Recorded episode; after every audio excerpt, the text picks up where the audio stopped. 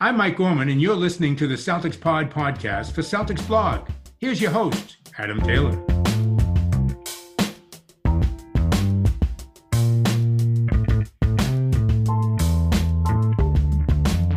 What's going on, Celtics fans? What's going on, Facebook Live? What's going on, long-time listeners, new listeners? You know, in between, of the road, I've been listening to a couple of episodes here and there, listeners. As usual, it's your boy Adam Taylor, joined by my boy, my compadre, my home dog, Mr. Will Weir, and we are not happy. Not not happy with a game, not not happy with a few games. We are not happy. Period. Why? Because this team just does not have a path. We're looking at a complete and utter out to sea with no compass, no sonar equipment. We're just doing circles right now, trying to figure out why everything looks the same. Do you know why it looks the same? Because we're going in circles. Will, how you doing today, bro? Yo, what is going on, Adam? You are on one today. Uh, yeah, I mean, there's there's no sugarcoating it here. You know, this this is feeling like we're a, little, a couple days past Christmas.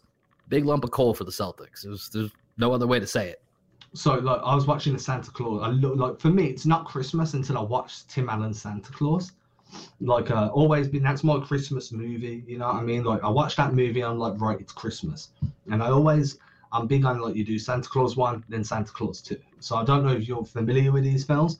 Oh, of course. In, in Santa Clause two, I haven't seen them in a while. I'll, I'll, say that though. It's, it's not part of my consistent, uh, you know, Christmas rotation. Yeah, but rotation. I have seen. Yeah. So in Santa Clause 2, he replicates himself because he has to go and find a wife, right? And the replica becomes yep. out and he's like, right, everybody's getting cold for Christmas because everybody's naughty and nobody's following the rules. That's how I feel about the Celtics right now.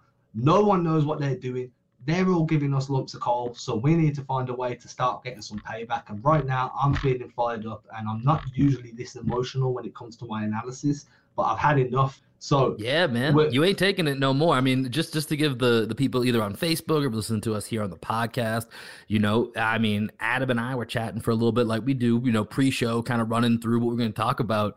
You know, Adam's in full Stephen A mode, right? now. So he's he's got some he's got some. I was I almost swore for a second. I want to make any extra work for you here, Adam. But Adam's mm-hmm. Adam's got some stuff to say, and you people are going to hear about it. Yo, for real, man. I mean, the first things first. The, the one thing that really tipped me over, it ground my gears, it got my goat, it bamboozled me, hoodwinked me. I am going full Stephen A right there. was following the game, Jaylen Brown sitting in the media room talking to the press, and his one of his reasons for the team playing poorly was we've got no chemistry right now. There's too many guys in and out of protocols. With the, the roster, the lineup's changing, and blah blah blah blah blah. Cry Me a River. Where's Justin Timberlake at right now? At the end of the day, every team in the league is going through this. You know what I'm saying? The team that just beat you, the team that beat you down like a naughty schoolboy that tried to steal someone's lunch money, had less good players than you. There was no Karl-Anthony Towns. There was no D'Angelo Russell. There was no Anthony Edwards Naz Reid, one of the best backup big men in the league, weren't there. No Jarred Vanderbilt, a very solid defensive wing. They weren't there. They still came out and won. They found a way to turn Greg Monroe into a level three Super Saiyan and just absolutely dominated you from every moment he touched the ball. They weren't making excuses. They were more depleted than you. Jaylen Brown, you're sitting there making excuses. You are the most talented player on that court that that, that game.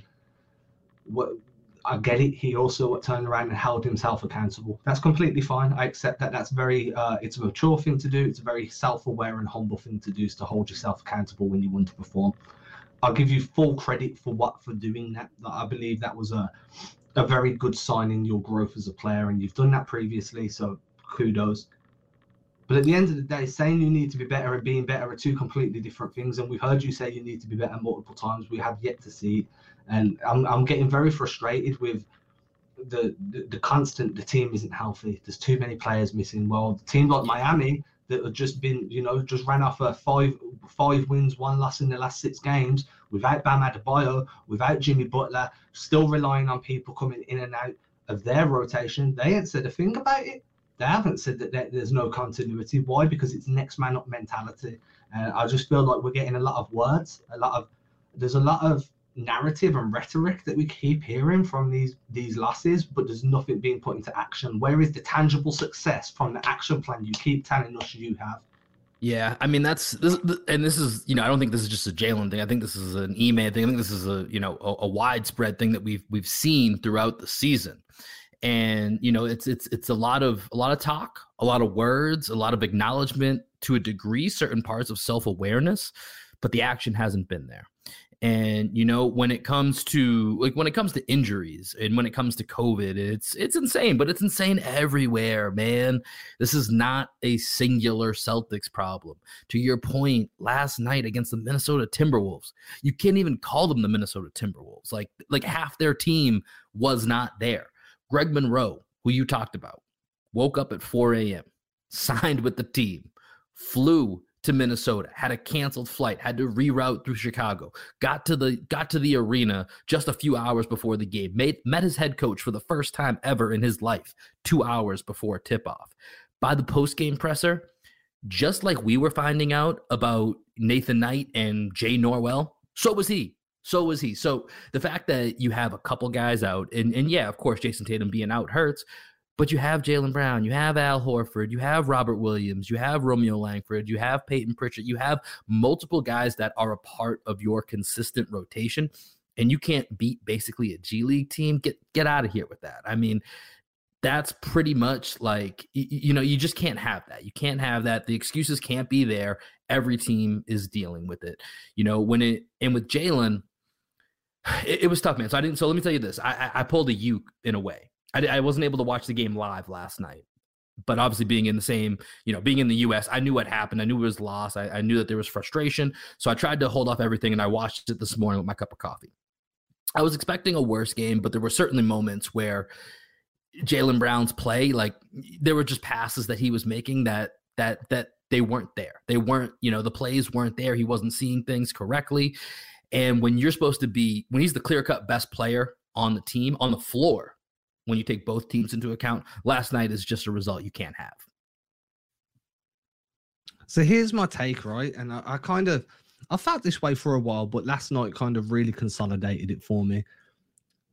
Jaylen Brown is a star second supplementary player. He's a supplementary star. He's, and I'm not saying he's as good as, or he is like or his skill set is mirror imaged of. But I'm saying in terms of comparison, Jaylen Brown will always be a Scottie Pippen. Jaylen Brown will never be a Michael Jordan, a lead scoring guard.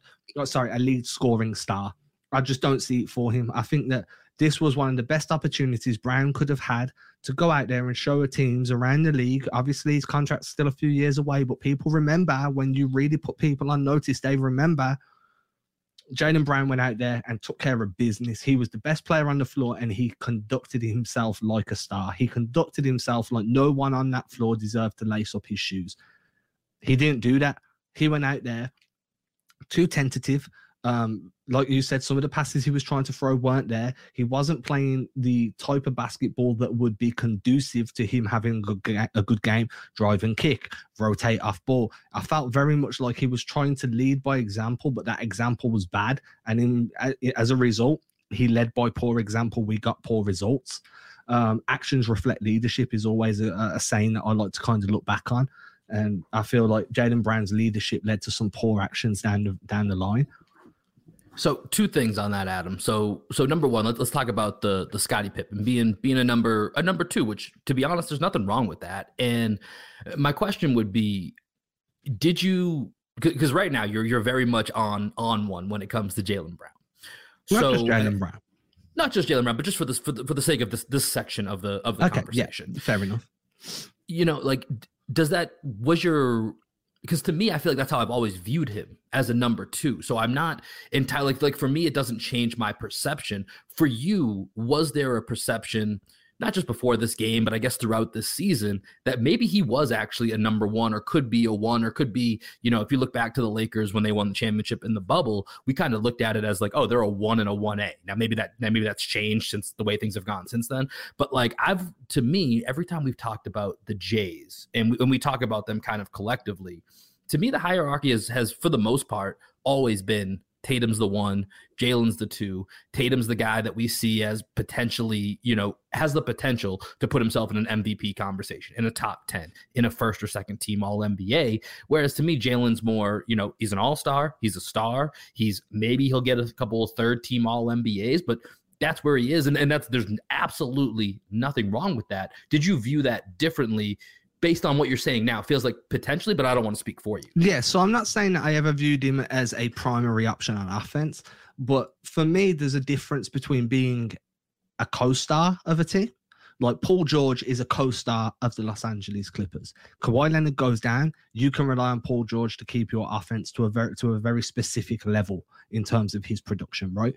And that's kind of what I was expecting from Jaylen Brown's development, especially this year, based on his linear progression. Very few mm-hmm. players have linear progression. Yeah, we, have talked Brown, about that before too. Was Jaylen Brown to emerge as a co-star, whether that be a secondary star, like a one, a Tatum a one, Brown a two, or a one A and one B, however you want to look at it, it was a co-star. Now I feel like he's a supplementary star, and I feel like we've got enough kind of cachet in the bank over his career to be like, right, you're never going to be that co-star. You're always going to be that two or three, second or third option. Do you know what I mean? So yeah, I, th- I think I know. I, am not saying. saying. I think that he was. He was. I'm not saying that I ever thought that he had the potential to be a J on Jayson Tatum's level, or mm-hmm. but I definitely felt like he could be that Paul George type guy that when Jayson Tatum's not there, he can step up and give you a very specific, you know what you're getting excuse me, type of performance, mm-hmm. where that's just not the case. It's very clear to me, based on multiple games where, you know, we've seen Brown play without Tatum on the floor for stretches as well, not just with the player being out. There's a lot of evidence of when Tate when Brown is being staggered with that second unit and he's tasked with leading them, that when he doesn't have a star player to play off of, his effectiveness nosedives and he mm-hmm. becomes more of a stagnant player. And that to me tells me he's supplementary and he hasn't or he's incapable or it hasn't happened yet of him taking that step towards being a air quote co-star. And that to me means that he now becomes maybe not expendable, but if you can find a way to flip Jaylen Brown for a co-star, then that's something that you need to explore because at the moment you've got a supplementary star, which means you need two good co- you need two co-stars for your supplementary star to shine. Does that make sense? I, mean, I think I know what you're what you're saying, and then you know, th- there's parts of it that I agree with, and there's parts of it where I think that you know, and, and this is a conversation that that separately that that you and our, our other co-host here as part of the three man weave, Greg, we're kind of having as to who Jaylen Brown is six years in, what he can still develop, what he hasn't, what he has or has not had the chance to develop, and part of that in becoming that you know co-star instead of being that pure number two guy is going to be the playmaking, right? And that's something that we've seen Jayson Tatum, who's had more time without Jaylen Brown on the floor, and he's been able to develop that at a, at a quicker rate than Jaylen Brown has. And so with Jaylen, you know, it's it's one of those things where because he's continued to get better in a linear fashion, which is not normal, for me, it does lead me to believe that he could still be what, what you're qualifying as a co-star versus a pure just secondary scoring option. I still think it's possible. And and what I was looking to is, you know, I think of guys, we look at the Chicago Bulls right now, Adam, and they're having an amazing season. They're playing above the expectations. I thought they were going to be good. I think they'd be this good. And a big part of that is is the is the way Zach LaVine and DeMar DeRozan are working together. But something that I think is very key in their relationship. Now, Lonzo's the main creator for that team, but something that's very key that I that I feel like I've noticed when watching them separately over the last couple years is, you know, we go into a game, we'll do kind of our pre-scouting reports, check in on, you know, at the time the Spurs and the Bulls, see how their players are doing, what stats they have, you know, where they're where they're at in the league, because we're so tuned into the Celtics that sometimes when their opposing teams come in, we got to do a little extra research, you know, on that team. And you'll notice over the last couple years, LaVine's been hovering right around five assists. DeRozan got up to just about seven in San Antonio and was around five, six, you know, the the years before that. And that would always catch me as surprising. It's like, wow, these guys are at five assists. Maybe I should expect more from from Jaylen and from and from Tatum as to where their assist numbers are. And then I'd watch the games, and and part of me would would come to the conclusion, oh, those assist numbers are just that high because their teams aren't very good and they just have the ball in their hands more often. You know, they don't have less, they have less response, they have more responsibility and less equal, you know, uh, equal levels of talent around them to distribute and, and share the load. But what I think you're seeing now with them in a competitive role and a more complete team, especially offensively, is that they're still having assist numbers in that four to five range. Their turnovers are both below three. DeMar's over two to one ratio from assist to turnovers. But I think part of that is them having that opportunity to develop with the ball in their hands, be more of a, be allowed to make more mistakes, be creators.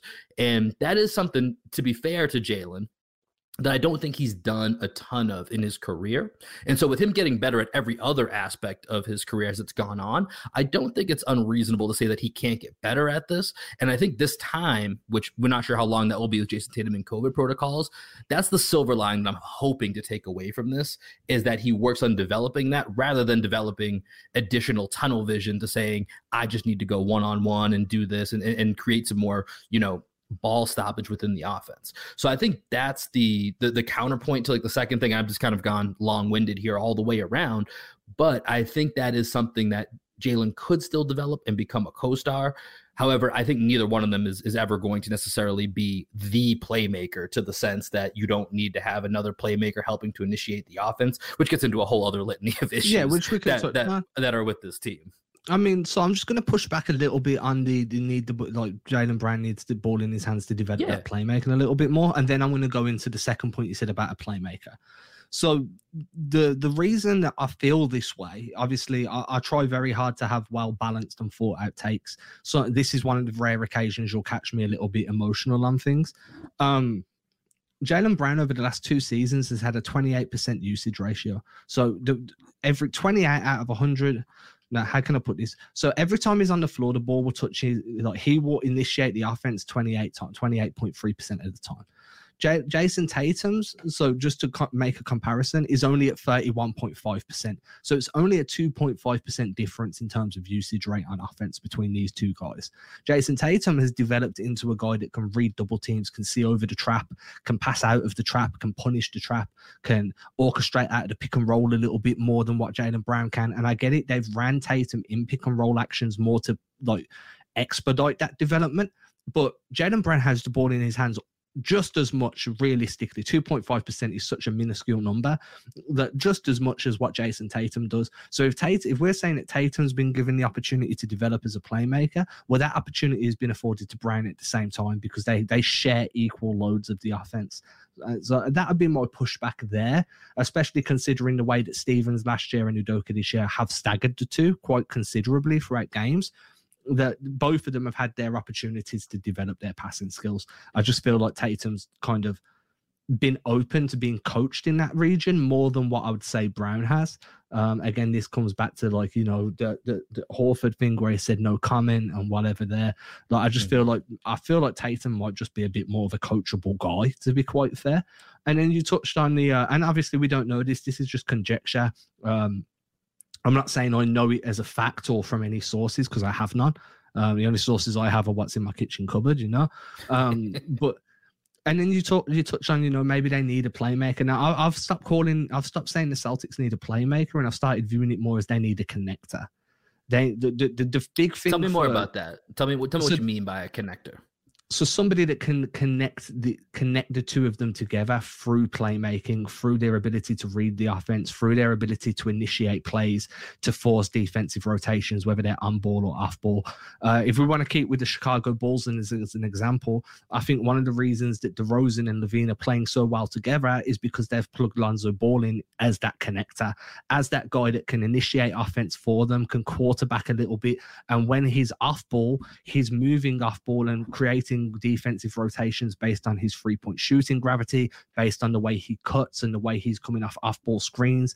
And he's connecting the two of them together at all times because teams have to respect the pass. They have to respect the shot. He can def- he can defend one through three, one through four on the perimeter. He can switch onto the block, which means he's constantly connecting the two stars together and taking pressure off them, allowing them to play in positions and areas of the floor that best suit them. Tatum and Brown don't have that, and I don't think they've ever really had that. I think that um, Gordon Hayward was probably the best connector they've had, and I think I think that he, if he came back now healthy, the way he's playing for the Hornets would solve seventy percent of what the Celtics are going through, um, in terms of connecting. So I think at the moment they don't need a playmaker as much as they need a connector. sometimes that's hand in hand. You know, like Ricky Rubio, I still die on this hill. Ricky Rubio having a career year out Boy, in Ricky. Would have been a fantastic connector for this team. But you know, you could look at like a Draymond Green, who's not a playmaker, would still be a Mhm. fantastic connector for this team from his ability to orchestrate offense vocally. There's many ways you can do it, but Question they just for you, don't Adam. have that guy. Do you think Domantas Sabonis would be a guy like that? I think he's got he'd be closer to what they need than Mm-hmm. anything they've got in the cupboard right now. I just don't think I think his defensive like uh, so when I view a connector, I view it on both sides of the floor, right? It Yeah. needs to be someone that really glues everything together. And I think that Sabonis would help be a connector on offense, but I think he'd leave a lot to be desired defensively. Do you think his defense end- is that bad? no, I think it's bad enough to the point where if you're trying to bark out orders on offense, but then you're getting beat on defense, are people still Mhm. going to keep listening to you? You know, I mean, one of the things that makes Marcus Smart such a, a vocal voice within the Celtics locker room is the fact that he constantly gives you 150% on defense. That's why you can forgive him. Like the players will forgive him a couple of heat checks. But he, again, his passing also helps become part of that connector. Draymond Green, again, the reason he's such a vital cog in what the Warriors do is because his defense connects everybody. It helps guys, helps hide Steph Curry a little bit. It helps expedite Klay Thompson on the break when he's healthy. Do you know what I mean? It needs to be someone that really glues Yeah. it all together. I, I mean, I, I mean, I think ideally, in- a in an ideal world, I 100% agree with you. But you know, I just think most like teams have to be, and I think specifically the Celtics have to be okay with you know a little bit more more balance. Like when you look at a team like the Warriors or the Suns.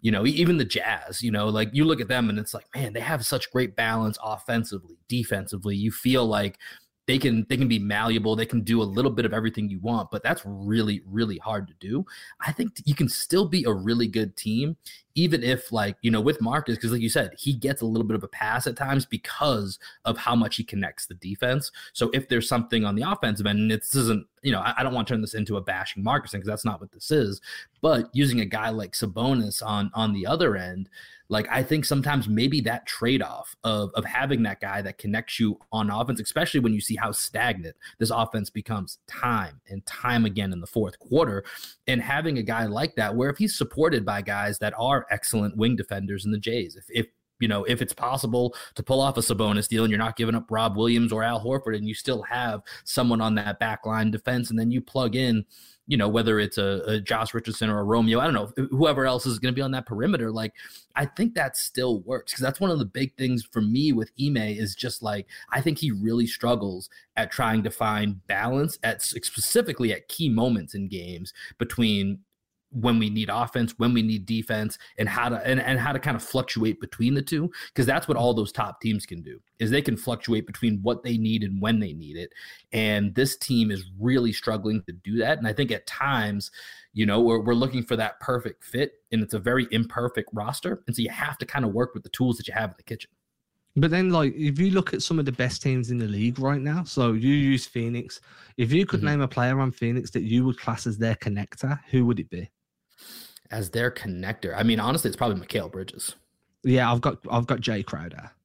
Jake, I mean, I think I think they're kind of they're cut from the Yeah, same. cloth. very similar. That's why I was like, yeah, I've got Crowder. They're very similar. They're going to give you defensive ability. They're going to give you offensive ability. We're not talking about a star. We're talking about a guy that can be your your pillar. You know what I mean? Mhm. He can you can plug him in and he's your pillar on both sides of the floor. He's going to be able to lead you. You look at Utah, you could lean on Mike Conley as that guy. You could maybe even look at Royce O'Neale. He's very important for what they Mhm. do. Doesn't uh, you know? You look over at uh, Golden State. I've said it's Draymond. You look in the East um, for for like Brooklyn right now. You'd probably argue it was Nic Claxton. Do you know what I mean? Do, do- do you know what I'm saying? The, The the East is Celtics funky, just but yeah, I get your point. Yeah, you know what I mean? The Celtics just don't have that guy they know that they're, they're going to rely on for a consistent performance that ties everything together on both sides of the floor. They just don't have that guy. And I, honestly, I think that if Brown could develop into that role, then being that secondary star there would be perfect. But right now, I don't have the faith that he will.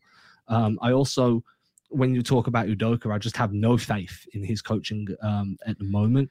I genuinely believe that a lot of that comes down to like here's an example you're you're coaching this game against the timberwolves it's far closer than what you expected it to be you're in the last three minutes of the game Timberwolves are leading a little bit. It's it's still it's achievable, you know what I mean? Or mm-hmm. you're just right around you're tied up or whatever it was. I can't remember the exact score.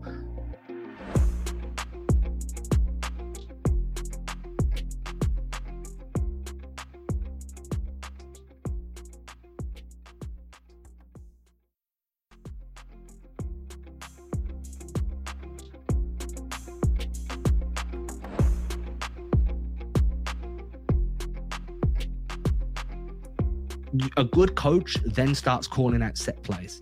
From the sideline, you start calling out whatever it is you want to run. I'm not talking about just a principle. I'm not talking about running wide where it's just a screen that gets somebody the ball. I'm talking proper set plays. You get your team ahead. You basically take the reins. Do you ever do you remember the first four movie? Four. The first four? Yeah, four, four. I can never say my accent doesn't let it come through properly. Like Marvel's, you know, God of Thunder four. Yeah, yeah, yeah, yeah. And there's a scene in that where Odin's on the on his horse, and he, he kind of lifts the horse up and he leads the army into battle. Mm-hmm. And that's what you want Udoka to do at that point. Just everywhere just stops, and Udoka's like, right, give me the reins. We're gonna run play X, then we're gonna run Y, then Z. We're gonna build you know, we're going to get some easy looks and get seven or eight points ahead. And then we'll go back to our free wheel offense and we'll really lock in on D. And he's not doing that. He's very much just letting the chips fall where they lie, like fall where they may. And that that's just not good enough coaching for a team that clearly doesn't have it at all. This team is not constructed to just be able to free wheel an offense, free wheel a defense. And I think that and I said this on a, a, YouTube show I'm doing. If you don't follow my YouTube channel, it's at Adam Taylor NBA. Hit that subscribe button. Deuces. And the reason I tell you that is because every episode of the Celtics pod gets put on YouTube. So if you want to see my lo- lovely face, you want to see Will's lovely face, Greg's lovely face, that's where we're at, man. Um, back from our regularly scheduled program to our regularly scheduled program. One thing I said on a recent YouTube show I did was I genuinely believe there's a, a developing culture of apathy that's forming throughout this roster where everybody's very apathetic. Oh, we need to be better. We need to do this. And, and no one's doing anything about it. And I think that Udoka's holding guys accountable, but it's very rare you hear Udoka hold himself accountable when Udoka's a big part of the problem. His rotations are questionable. Pritchard, did you see my tweet earlier about Pritchard? Uh, I did not. So Pritchard took 14 threes yesterday, seven of them front rimmed out. Yeah, when oh, you front I, did, actually, I did see this. I did see this. Yeah, when you're front rimming your shots, it's a lack of power on the shot, or it's a lack of arc, or both. Pritchard has played 23 games this season, averaging around about 9.3 minutes a game.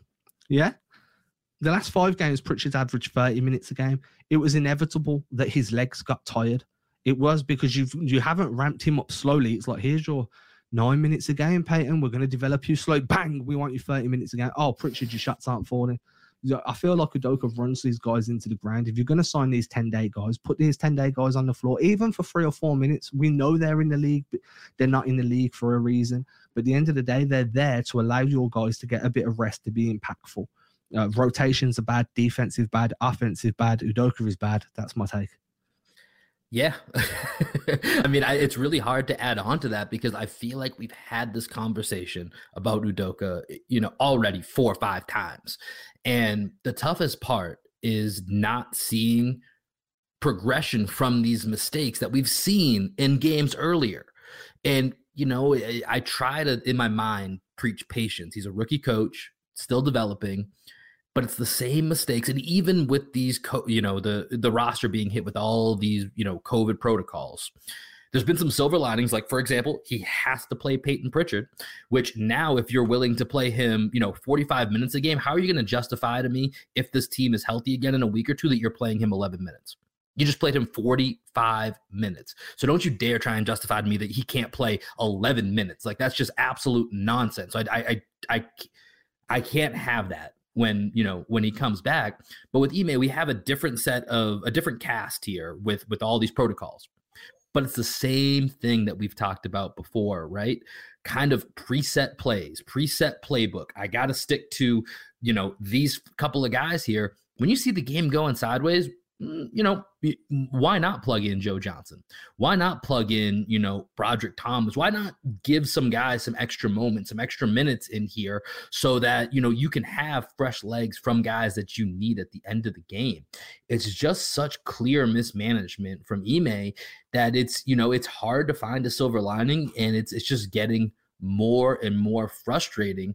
And it, you know, it's unfortunate. He's a rookie head coach, so there does need to be that patience that I mentioned. But it's uh, it, it's it's trying times for sure, Adam.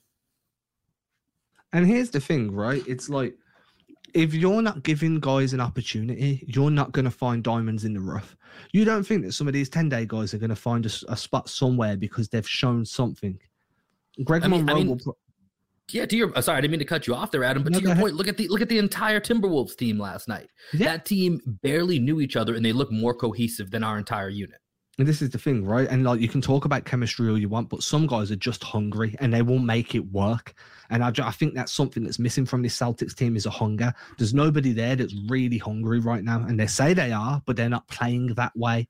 You know what I mean? And like uh, I think that's a big thing. Like Udoka's not giving guys a chance to be successful. And CLNS Media put out some today, so yesterday for anybody listening, on their Celtics All Access page. And it was like a seven minute discussion between John Zanis, Jimmy Toscano, A. Sherrod Blakely, and Bobby Manning. Shout out to them guys. They all did excellent work there. And their, their whole thing was it was very much predicated. Well, the last half of it, so like the last three or four minutes, was very much predicated on the Celtics player development. And the question that they raised were: Are the Celtics committed to player development? Because if you look at the players that are on the roster right now, Nesmith, Pritchard, Langford, to a lesser extent, Rob and Grant, does have they really developed these guys? I mean, Grant went away in the summer, worked out on his own, lost that weight, developed that three point shot. You can't put that down to the team's player development schemes. Um, John Zannis of CLNS made the point of saying that Robert Williams basically just forced his way into the rotation by being impactful. It wasn't that they developed him, it's just that he was like, Yeah, I'm sick of sitting on the bench. Watch me go do some nut stuff. And then you look at like Pritchard, Romeo, Nesmith. They they get minutes, but they're not put in positions to develop. They're. Romeo is meant to be a guy that's slashing towards the rim and exploding around the hoop. You're not putting him there. Nesmith is a movement shooter. You're asking him to spot up and then punishing him when he misses. Pritchard needs to be used more off the bench to develop a, a playmaking off the dribble game. Do you know what I mean? And it's only the last five games while the team's short-handed that he's getting the opportunity to do so. Otherwise, he's just a floor spacing guard that's undersized, and you're really underutilizing the guy. So, if the Celtics aren't, if Udoka and his coaching staff and the front office aren't committed to developing these guys, well, the issue, the, the impact is twofold. First of all, your young tradable assets are diminishing in value because they're not improving, and teams will be less inclined to, to see them as as a boat like a, an upside in a deal and secondly, you could be missing out on somebody that could be a highly impactful player for you in 18 months if you gave them the opportunity to develop into the player that their skill set dictates they are. So I think that's another issue. I don't necessarily put that all at Udoka's door, but he's definitely partly responsible for what we've seen this year in that scenario well, too. You know, this is where Brad Stevens, where President Brad Stevens comes in. And, you know, just like to your Robert Williams point, his hand was kind of forced by Danny Ainge last year when he traded Daniel Theis to have to play Rob Williams. So as much as that was, you know, part of a, you know, saving some money on the luxury tax, that was also you have to play Rob now. We're taking away, you know, your safety net in Daniel Theis, and you're going to have to play Rob Williams.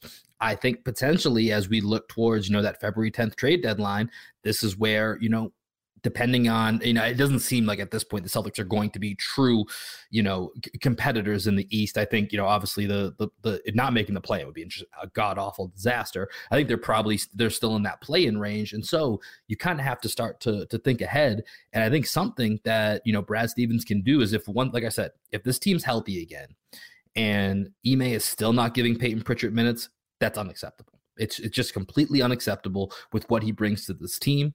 And as far as developing him and continuing to grow his development, you know, Chris Forsberg shouted out in the broadcast about his offensive numbers and how him being on the court helps the Jays. Everything on this team should be geared towards helping the Jays, who need to help themselves, but you need to help them as well. That's a part of this. And so, what I think that could lead to by that February 10th trade deadline is if you can move Schroeder to get some future assets, you force Ime's hand into making him play a guy like Peyton Pritchard. So I think this is where potentially, you know, Brad Stevens, depending on what happens here over the next couple of weeks, we have another about, you know, five, six weeks before we hit that trade deadline. Uh, you're going to start to hear some of those rumors, and it's going to be Brad Stevens, you know, making his first real move. Because everything he did in the offseason, he did, I think he did a great job just upping the talent level with a very constrictive, uh, you know, budget to work with.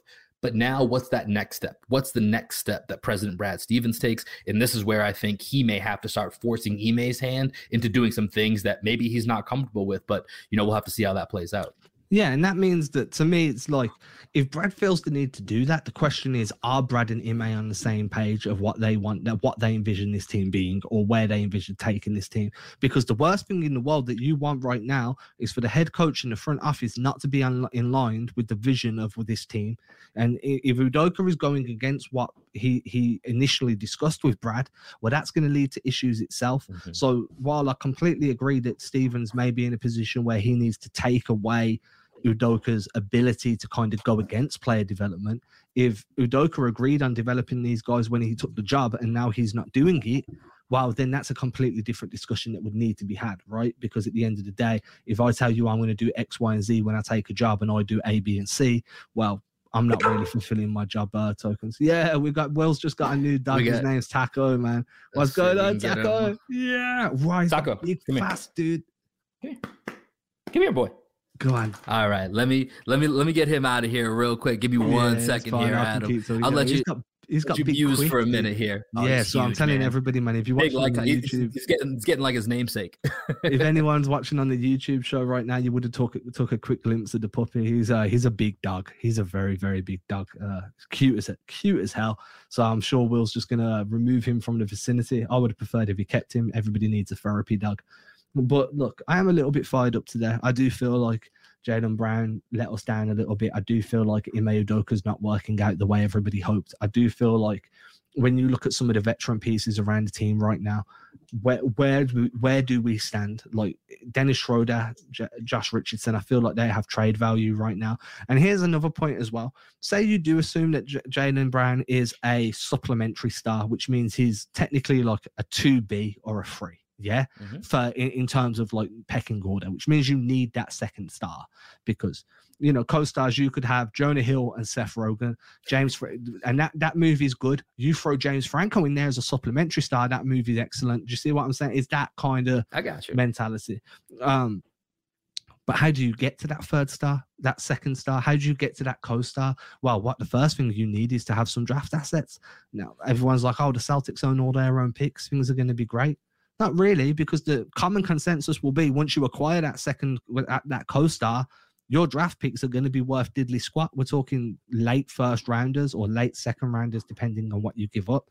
So the if I'm Brad Stevens and I'm like, yo, we're going to have to position ourselves to bring in somebody else. We don't want to lose Jaylen. We don't want to lose Jayson, but we need to add somebody else well, now we need to start acquiring draft draft assets from other teams so that, that those draft picks aren't predicated on your success. So they hold a mm-hmm. little bit more weight in trade discussions.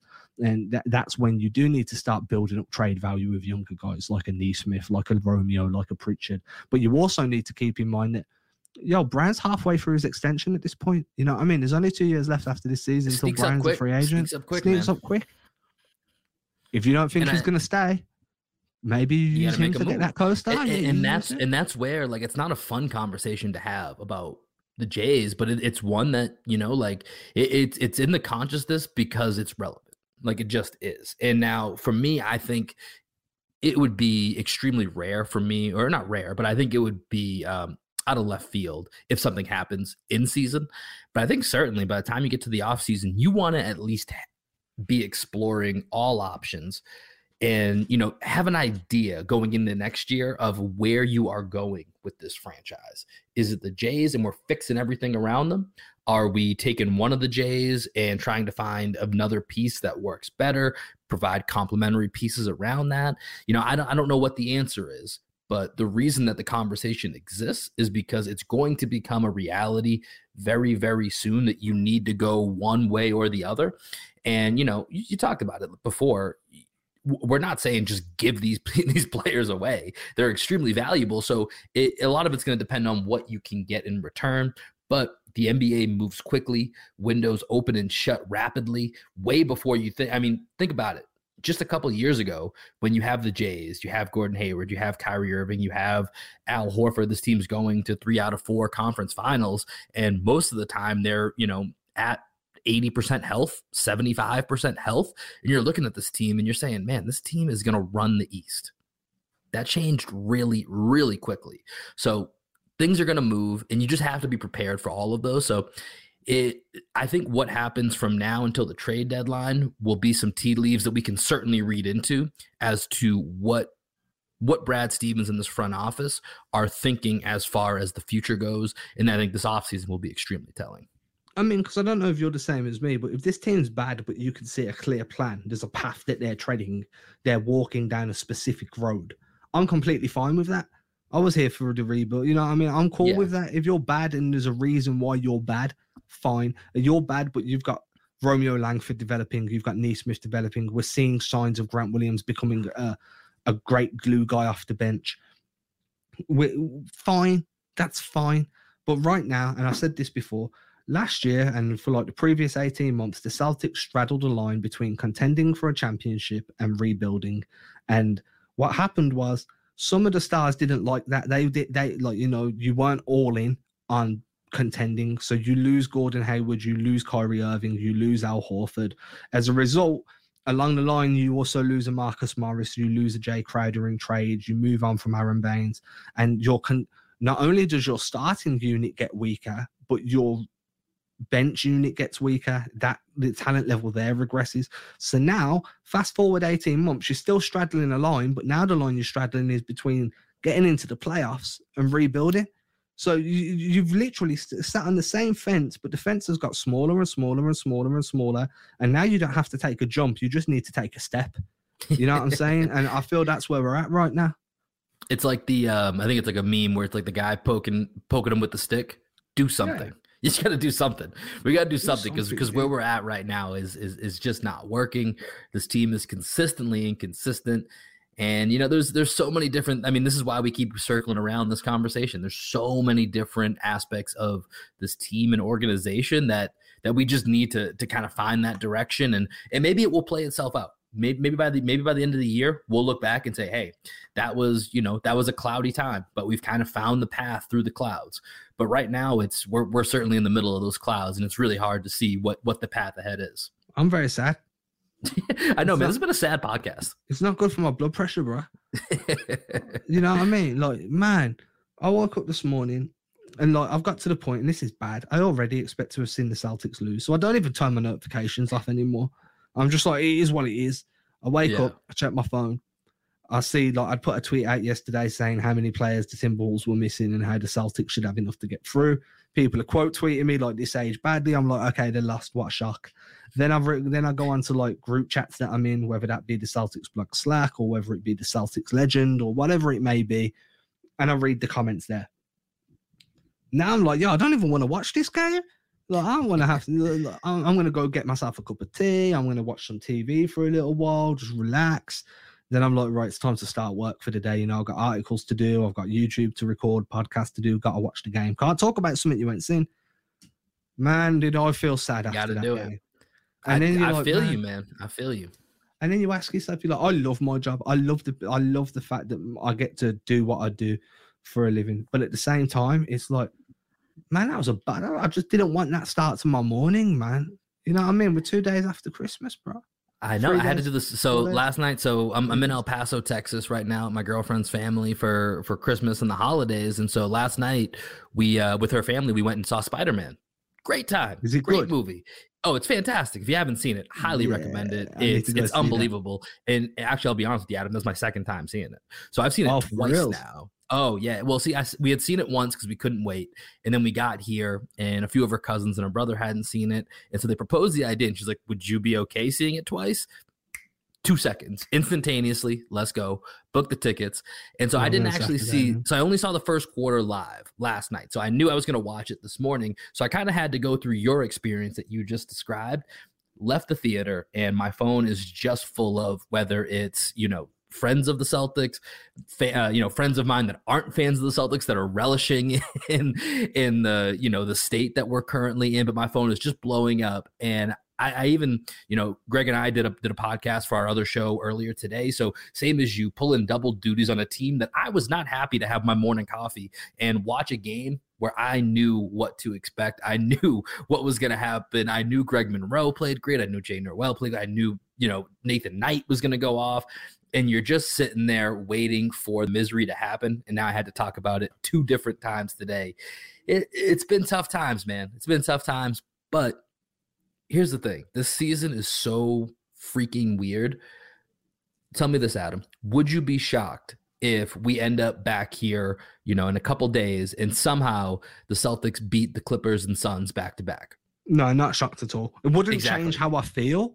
Exactly. I wouldn't be shocked. Yeah. That's that's that's the whole thing. Is we're like just as much as they're stuck in that in that state that you mentioned a few minutes ago, so are we as fans because the highs are there, the lows come just as quickly right after. So it's really tough to figure out what to make of this team. And I don't know. Check, check back in on Friday. We'll tell you how we're feeling then. It's probably going to be pretty similar. Yeah, unfortunately, but we're going to do our best. We're going to do our best.